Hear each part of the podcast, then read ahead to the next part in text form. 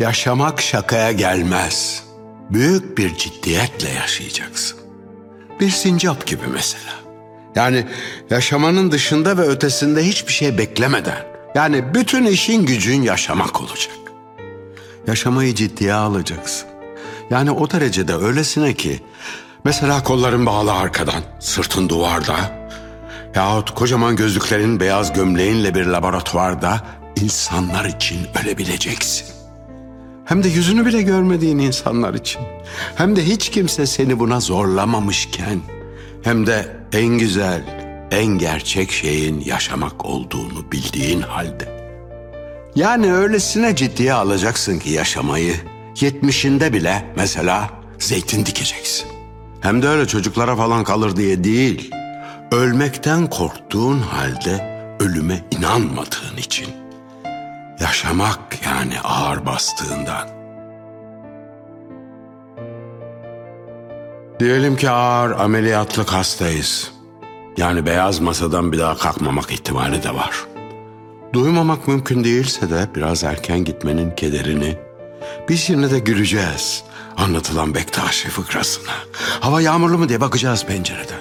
Yahut yine sabırsızlıkla bekleyeceğiz en son ajans haberlerini. Diyelim ki dövüşülmeye değer bir şeyler için diyelim ki cephedeyiz. Daha orada, ilk hücumda, daha o gün yüzü koyun kapaklanıp ölmek de mümkün. Tuhaf bir hınçla bileceğiz bunu fakat yine de çıldırasıya merak edeceğiz. Belki de yıllarca sürecek olan savaşın sonunu. Diyelim ki hapisteyiz. Yaşımız da 50'ye yakın. Daha da 18 sene olsun açılmasına demir kapının yine de dışarıyla beraber yaşayacağız. İnsanları, hayvanları kavgası ve rüzgarıyla, yani duvarın arkasındaki dışarıyla, yani nasıl ve nerede olursak olalım hiç ölünmeyecekmiş gibi yaşanacak. Bu dünya soğuyacak. Yıldızların arasında bir yıldız hem de en ufacıklarından. Mavi kadifede bir yıldız zerresi yani. Yani bu koskocaman dünyamız.